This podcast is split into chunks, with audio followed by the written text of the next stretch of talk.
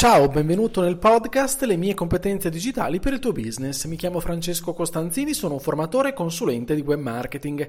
Aiuto gli altri, in particolar modo il mondo del terzo settore, a comunicare. In questa puntata vorrei aiutarti a capire se è meglio avere molti fan oppure coinvolgere le persone giuste. Inizio con una domanda. Sai che cos'è la vanity like? È una sorta di ossessione da like che deriva dalla nostra presenza sui social e il fatto di provare soddisfazione esagerata nel pensare di soddisfare gli altri ricevendo un loro semplice consenso. Le endorfine di ciascuno di noi, in effetti, ricevono una scossa tutte le volte che notiamo che qualcuno dei nostri contatti preme il pulsante like su un contenuto da noi postato. Pensaci. Sono quelle notifiche che attendiamo che talvolta ossessionano un po' le nostre giornate. Ma i like, in ottica di business o comunque di ottenimento di risultati nella comunicazione, servono a qualcosa? Chiediamoci innanzitutto a cosa serve un bel mi piace. Da soddisfazione, va bene, lo abbiamo visto. Ma se io sono un'associazione, oppure un professionista, oppure un'azienda, e ho una pagina social, ad esempio su Facebook, a cosa mi servono i like sui contenuti che posto?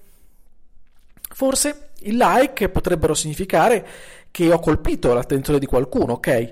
Che non si sono persi nel mare di gattini, fake news e tante altre cose.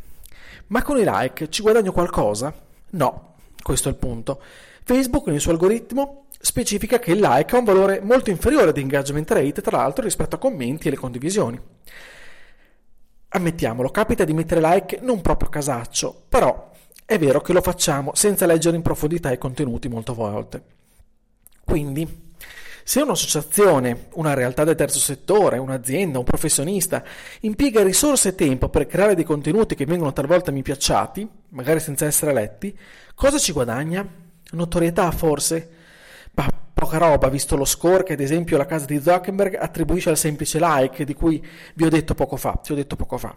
Ecco perché la ricerca non deve essere quella di piacere indistintamente, ma il lavoro che produce frutto, cioè business, cioè risultati di comunicazione, deve essere quello di crearsi un proprio pubblico di riferimento ed in target con i propri beni, prodotti o servizi.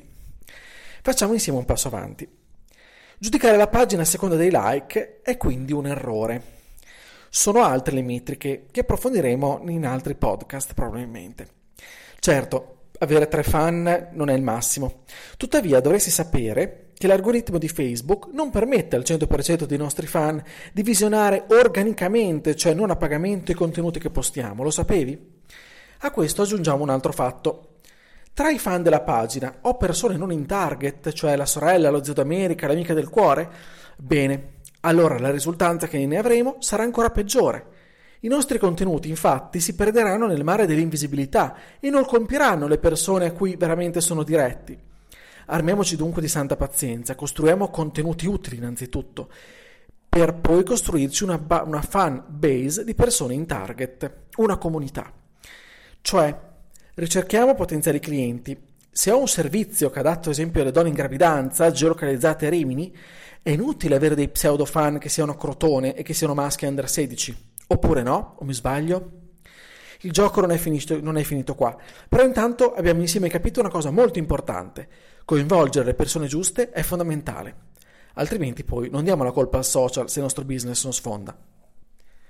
Grazie dell'ascolto, se la puntata ti è piaciuta condividila. Ti aspetto sul mio sito franzcos.it. Per dubbi o domande contattami anche su Facebook o LinkedIn. Puoi anche iscriverti al mio canale Telegram. Ciao, alla prossima!